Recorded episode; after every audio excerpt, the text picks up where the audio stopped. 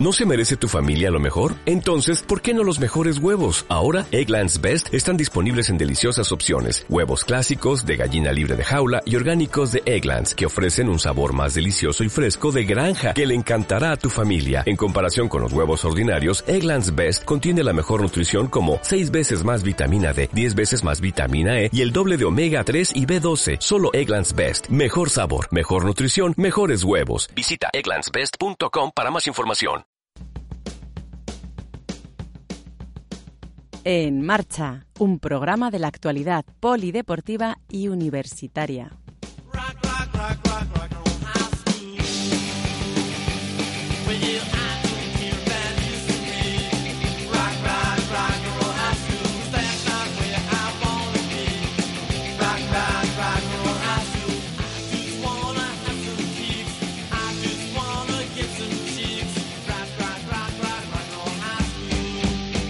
Damos comienzo aquí una nueva edición de En Marcha, el programa de la Facultad de Ciencias de la Actividad Física y el Deporte de la Universidad Europea de Madrid.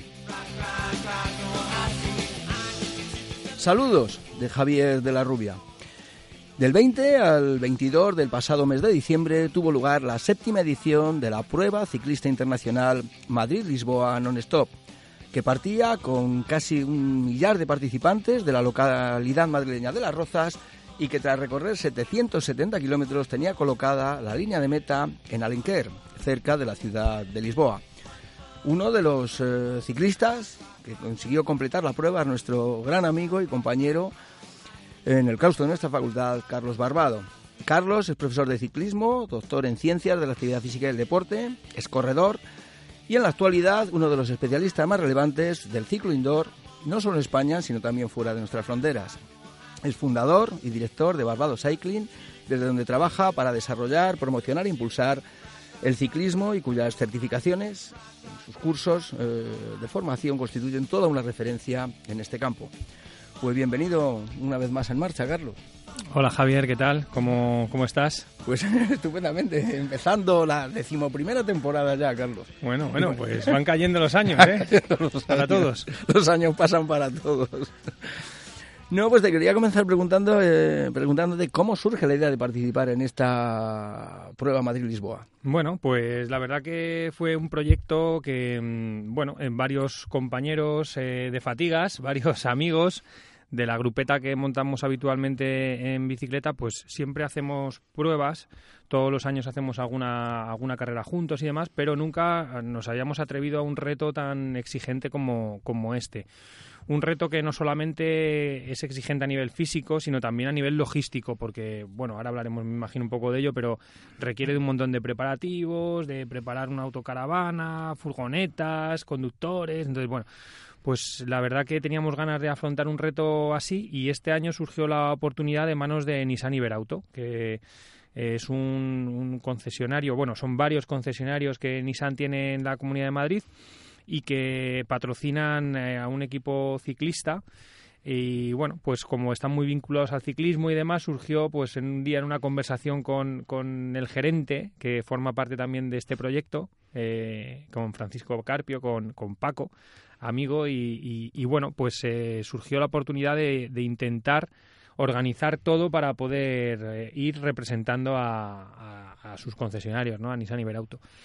Y pues casi un año antes de la prueba, más o menos hará un año ahora, porque todo surgió en la edición de 2018 cuando vimos pues los vídeos de la organización, la promoción de la carrera que se había hecho, pues surgió un poco la idea de intentar el reto en 2019. Y luego hemos tenido algún otro patrocinador también como Uno Matrícula, que también es una compañía que hace pues las matrículas de los coches, los concesionarios y demás, y gente que en definitiva nos ha ido apoyando. JassPodium también, que es una compañía que de suplementación deportiva, que también nos ha facilitado un poco pues todos los geles, las barritas, la bebida de hidratación y demás, y nos ha dado el apoyo para poder afrontar el reto, así que muchísimas gracias a ellos, porque seguramente que no habría sido posible sin su colaboración. Había varias modalidades para participar en esta prueba, desde la individual hasta la de equipos, con un máximo de 4 personas. ¿Realizasteis algún tipo de preparación específica para una prueba de estas características, de 770 kilómetros? Sí, a ver, hay varias categorías y por un lado están los superhombres que hacen la de solo, que son pues salen de Las Rozas y llegan a Lisboa y no son ellos solo los que pedalean, entonces van parando en las estaciones de hidratación o en los finales de etapa. Y bueno, pues el ganador este año, por lo visto, estuvo comentando al llegar que ni siquiera había dormido, nada, cero. O sea, simplemente comía algo, se hidrataba, hacía sus necesidades, cogía la bici y continuaba, ¿no? Entonces, y lo hizo en apenas 2 o 3 horas más que nosotros en un equipo de 4. O sea, imagínate el ritmo que llevó el tío, ¿no? Un auténtico campeón y digno de admirar. Luego hay categoría de 2, de 3 y de 4. Entonces, bueno, nosotros, dado un poco también que era la primera vez que íbamos y que, bueno, pues tampoco hemos tenido el tiempo para entrenar, sobre todo algunos compañeros, ¿no? Iban un poquito más justos de preparación, pues decidimos ir en 2 equipos de 4. Además, éramos justo 8, entonces, pues nos salían las cuentas perfecto.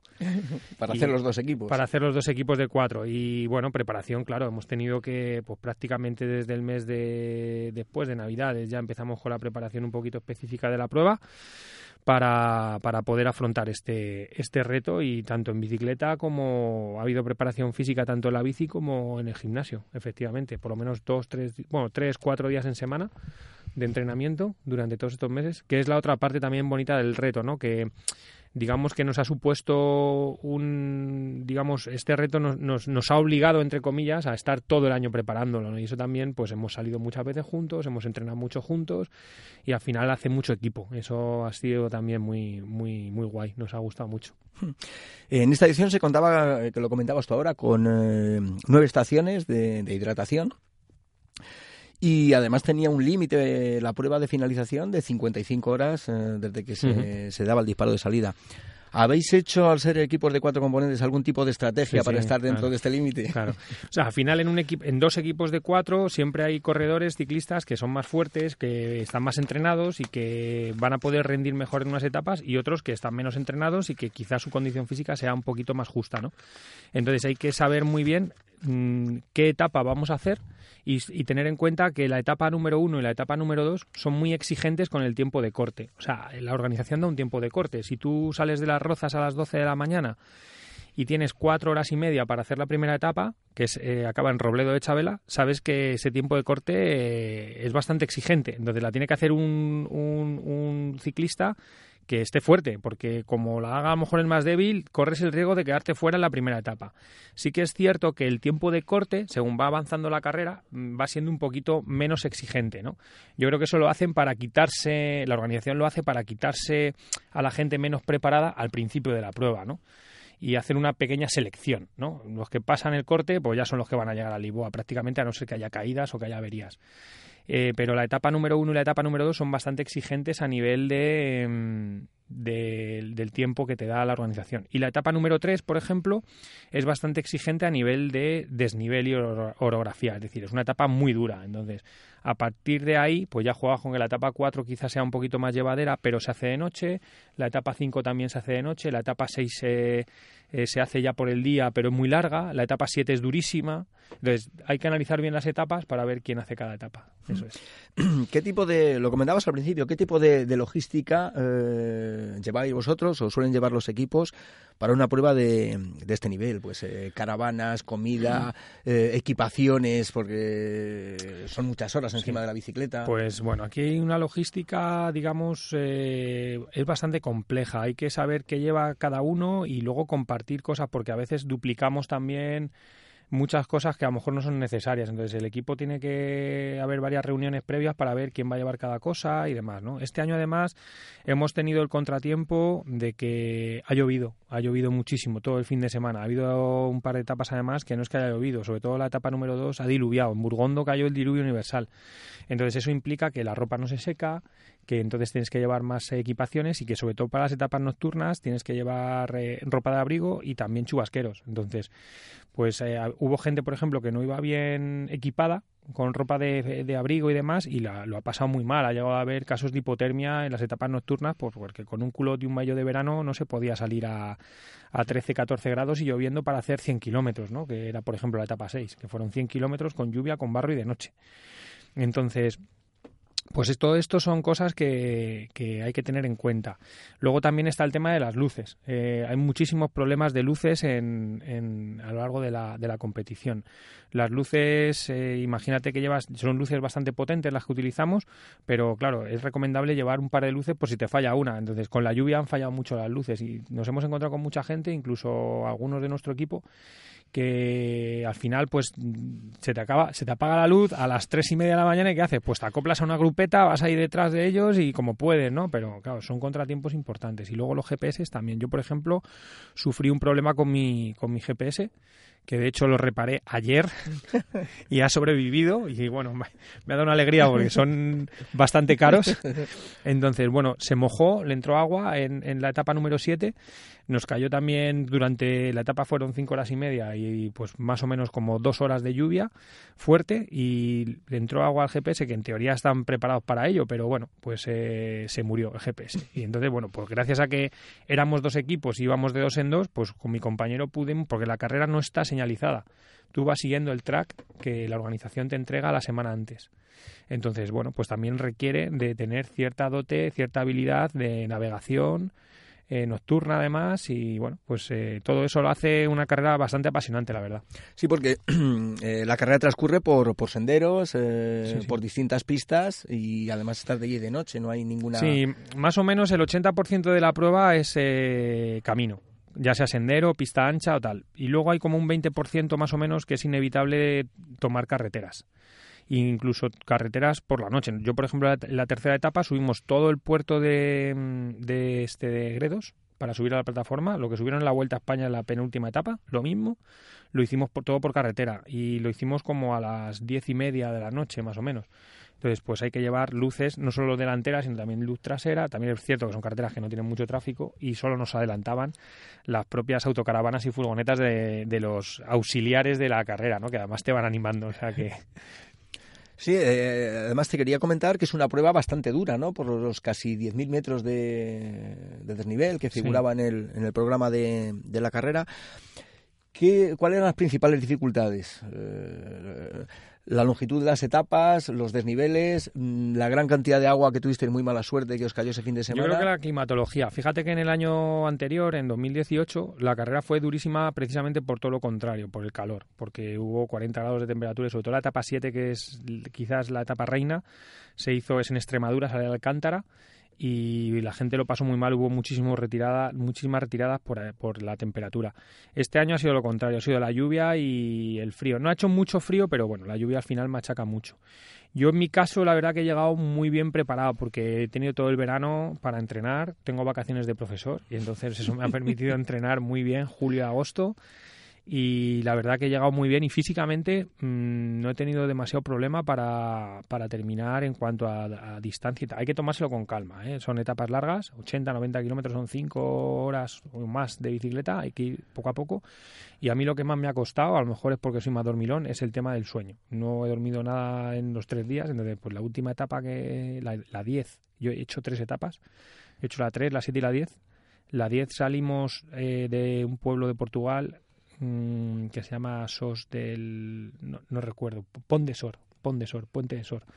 a las 4 de la mañana del domingo, y yo recuerdo que como a las 5:30 o así, como cuando vas en el coche que te entra el sueño, lo igual pero dando pedales, nunca me ha pasado, y lo pasé fatal, fatal, porque me dormía en la bici, y mi compañero que tiene mucha facilidad para dormir y dormía en la furgo 2 o 3 horitas, me decía, pero Carlos, ¿cómo te vas a dormir? Es imposible que te duermas en la bici, y yo decía, pues macho, me duermo. Nos tuvimos que parar varias veces a beber, a refrescarme un poco y tal, porque me quedaba frito. Sí, si quieres, antes de llegar a ese último tramo, esa última etapa, te quería preguntar, mientras está otro compañero tuyo participando del equipo, ¿en qué invertíais ese tiempo? ¿Os daba tiempo a limpiar el material, a lavar el barro de los culotos? Javi, no da tiempo a nada. O sea, porque puede parecer que de una etapa a otra pasan 7 horas. Entonces tú dices, tengo 7 horas para descansar. En primer lugar, nosotros cometimos el error al final, la falta de medios, ¿no? No llevábamos conductor. Conducíamos nosotros y gracias a que, por ejemplo, Kiko es uno de los miembros del equipo, que desde aquí le saludo. Kiko, por ejemplo, se chupó casi todas las etapas conduciendo. Pues gracias a que él fue, en ese caso, pues nos echó una mano y no le importaba, aunque iba también cansado, pero bueno, se encargó un poco más de conducir y tal. Yo es que no podía coger el coche porque yo es que cojo el coche y me duermo. Entonces, ahí sí que es verdad que, por ejemplo, el tema de la conducción es un tema que hay que tener en cuenta a la hora de, si alguien nos escucha que tenga pensado ir en otra edición, pues es un tema que yo creo que merece la pena llevar auxiliares que aparte de los ciclistas te permitan pues que conduzcan ellos, que te limpien la bici ellos. Claro, encima nosotros, como nos llovió tanto, era súper importante limpiar las bicis, porque es que si no era imposible tomar la salida a la siguiente etapa. Entonces, limpia la bici, engrasala, métela en la furgoneta, cámbiate, dúchate, te ha pasado 1 hora y pico, ahora coge, métete la furgo, vete al siguiente al siguiente punto de hidratación, que suele haber 1 hora, 1 hora y media de coche, llegas allí. Ya salen los otros compañeros, te despiertan porque llegan y hacen ruido, lógicamente, para coger las maletas, las bolsas, las mochilas, las bicis.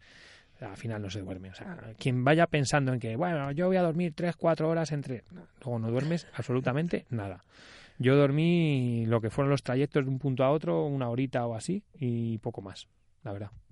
En estos puntos de hidratación, donde se hacían los relevos de un compañero a otro... ¿Qué ambiente se respiraba y si sentíais estar abrigados por el público? Porque por algunos puntos había mucha distancia de unos corredores a otros. Sí, hay ambientazo. La verdad que los pueblos se vuelcan con la carrera, preparan unos habituamientos espectaculares. Los sitios donde vas normalmente suelen ser los polideportivos para que te puedas duchar y demás.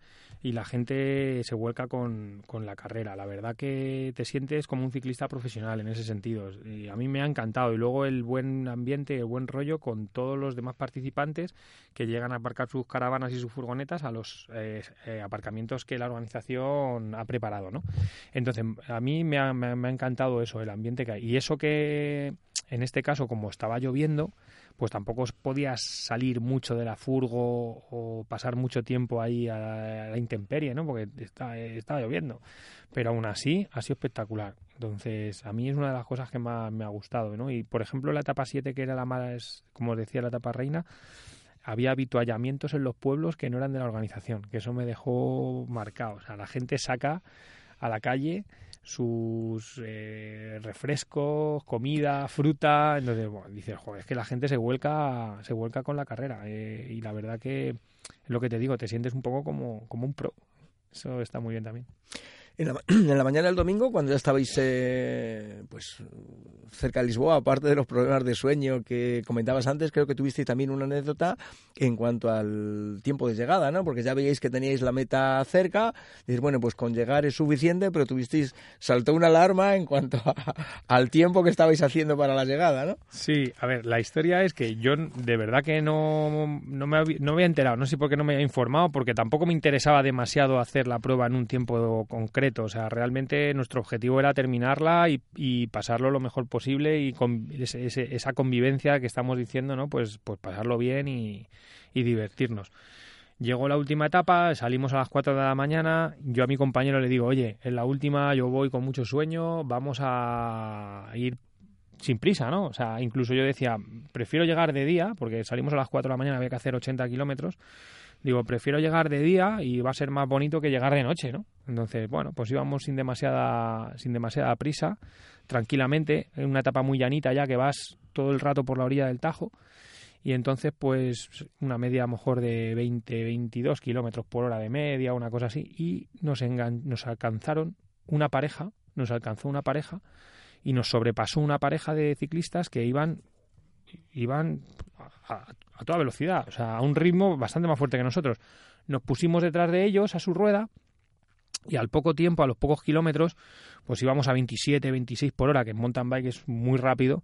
Yo le dije a mi compi, oye, Javi, que no hay necesidad de ir aquí sufriendo los últimos 20 o 30 kilómetros que nos quedan, ¿no? Vamos a nuestro ritmo. Y los chicos estos nos dijeron, hombre, hay que apretar porque si no, no ganamos la medalla de plata, ganaremos la de bronce. Y yo dije, ¿cómo? Perdona, o sea, ¿qué me estás contando? Porque no sé de qué me estás hablando. Y dice, hombre, si llegamos antes de las 9 de la mañana, en menos de 45 horas la organización nos dará la medalla de plata. Si llegamos a partir de las 9 de la mañana, tardamos más de 45 horas, la medalla que te dan es de bronce. Entonces vamos a intentar, dice, nosotros hemos venido por la plata, porque el año pasado conseguimos el bronce y nuestro objetivo es la plata este año. Y entonces pues ya no nos quedó más remedio de apretar el culo los últimos 20 kilómetros y pegarnos una crono ahí, que llegamos asfixiados. Y curiosamente hicimos un tiempo de 44 horas, 58 minutos, 20 segundos. O sea, conseguimos la plata por 1 minuto 40 segundos. Si no la y todos nuestros compañeros estaban esperándonos, esperando que consiguiéramos la plata. O sea, yo dije, joder, menos mal que no me paraba a hacer pis, porque si me hubiera parado a hacer, porque unos kilómetros antes paramos a hacer pis y hizo pis mi compañero y yo no. Y luego al rato le dije, joder, pues ahora tengo que parar yo. Y me dijo, no pares, aguántate. Y digo, pues menos mal que me aguanté, porque si no, no ganamos la plata. O sea, que lo que iba a ser un paseo disfrutando, viendo amanecer para entrar en Lisboa, se convirtió en un... sí, ir a fuego ahí, sí, esos últimos. Y además kilómetros. Esa última etapa, entre que es todo de noche y no ven mucho los alrededores, la verdad que quizás sea un poco a la más feilla, ¿no? Los paisajes y eso no acompañan mucho en comparación a las otras etapas que haces por la zona de Gredos y eso, que son espectaculares, y toda la zona del Jerte también, Plasencia y todo esto es muy bonito, pero esta última era un poquito más rollo, la verdad. Con unas ganas de llegar ya que teníamos, que sí, no veas. ¿Compensa la medalla de plata todo el esfuerzo o piensas que en otra edición, preparándolo con tiempo, con otra infraestructura, se puede conseguir la de oro? Pues ¿sabes qué pasa, Javi? Que al final el sacrificio es tal que tienes que sopesar muy bien si realmente te compensa, ¿no? Porque al final lo que yo me llevo de esta prueba es que lo hemos pasado genial, que hemos compartido con los compañeros, con los otros 7 compañeros todo el fin de semana, hemos comido, hemos cenado, nos lo hemos pasado pipa, nos hemos reído, y todo eso habría que a lo mejor hipotecarlo para descansar mejor, tener masajista o fisio, tener una mejor alimentación, una mejor hidratación, un mejor descanso y ir a fuego en las etapas. Entonces, no sé si realmente a mí, a día de hoy, con 40 años que tengo, me compensaría el sacrificio. Yo estoy muy contento con lo que hemos conseguido y la verdad que no me planteo el ir a otra edición para ir a fuego, ¿eh?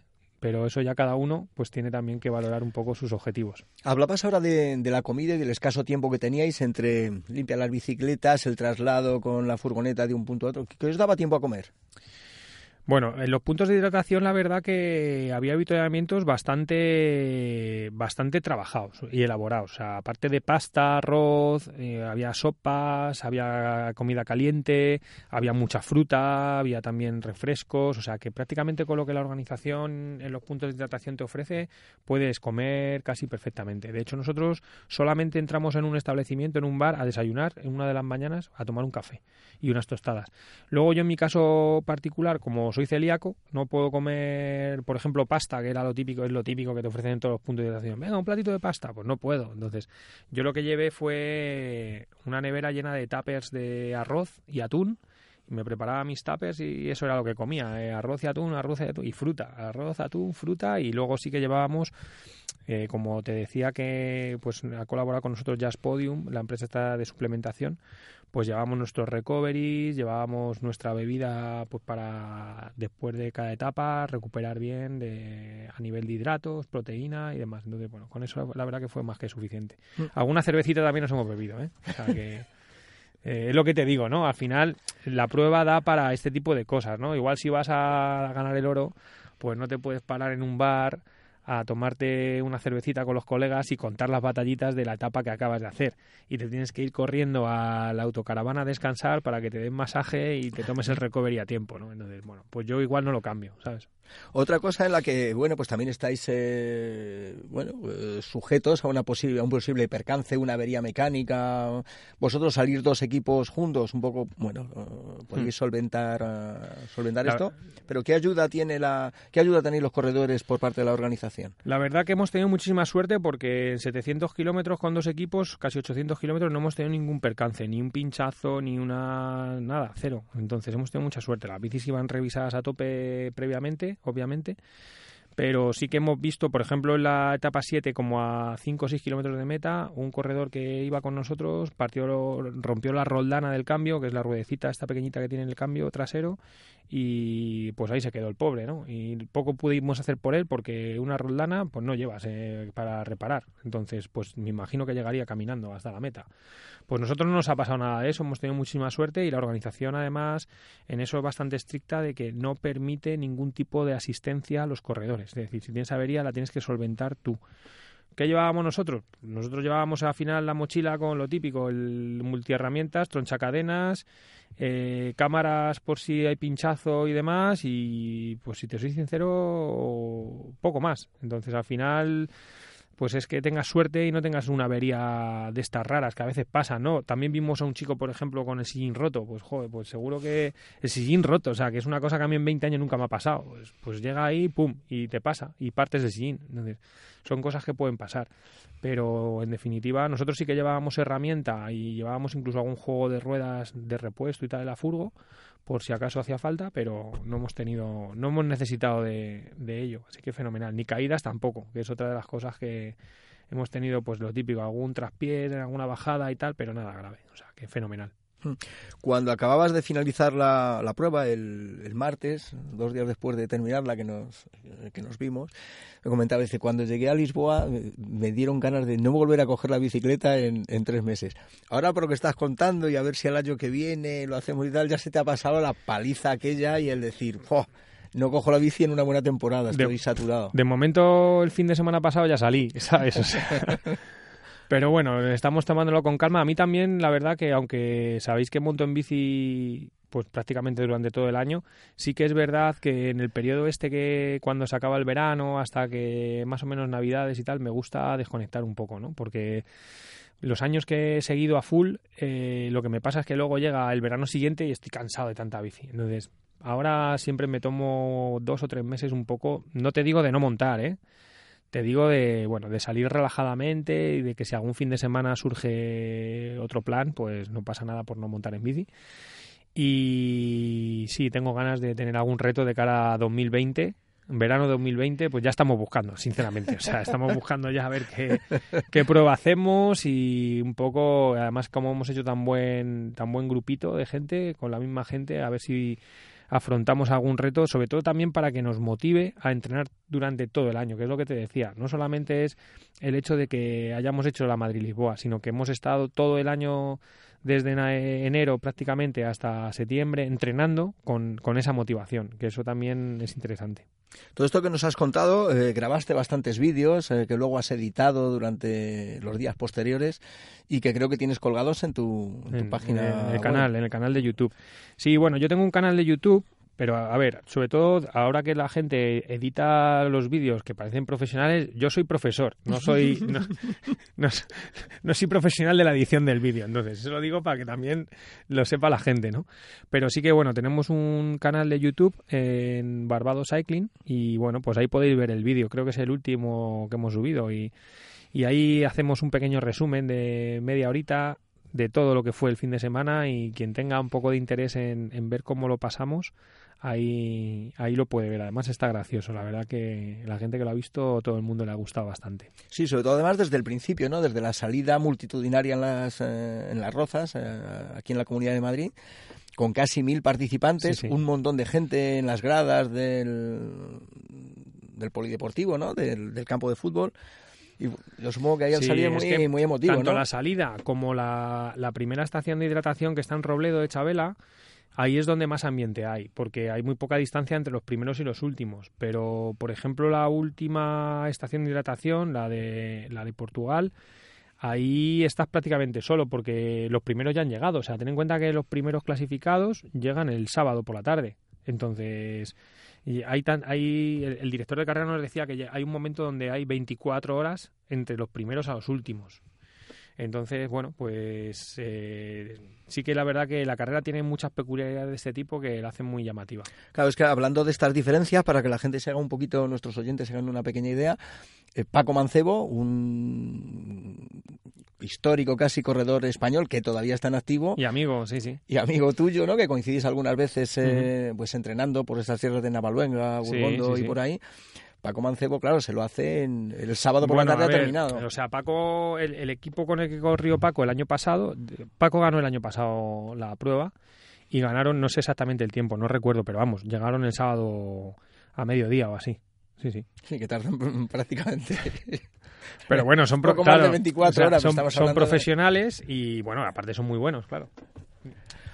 Ya casi para finalizar, sí que te quería preguntar por Barbados Cycling, ¿no? Uh-huh. ¿Qué nuevos proyectos tienes para relacionados tanto con la formación como con las actividades que realizas en esta empresa tuya? Sí, bueno, pues seguimos ahí con los cursos de formación en el ámbito del ciclismo indoor, que intentamos siempre formar a profesionales bien cualificados y dar al sector del fitness, que creo que lo necesita, gente con criterio y que sean capaces de hacer buenos entrenamientos en la bici, que en muchos sitios pues se ven cosas por ahí que no están del todo bien.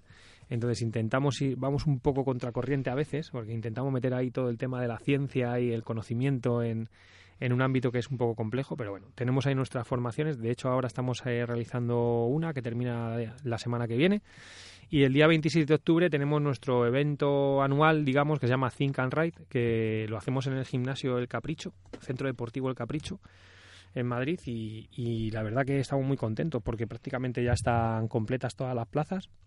Y nada, es un poco lo que... Luego en noviembre tendremos también talleres de entrenamiento por potencia y demás.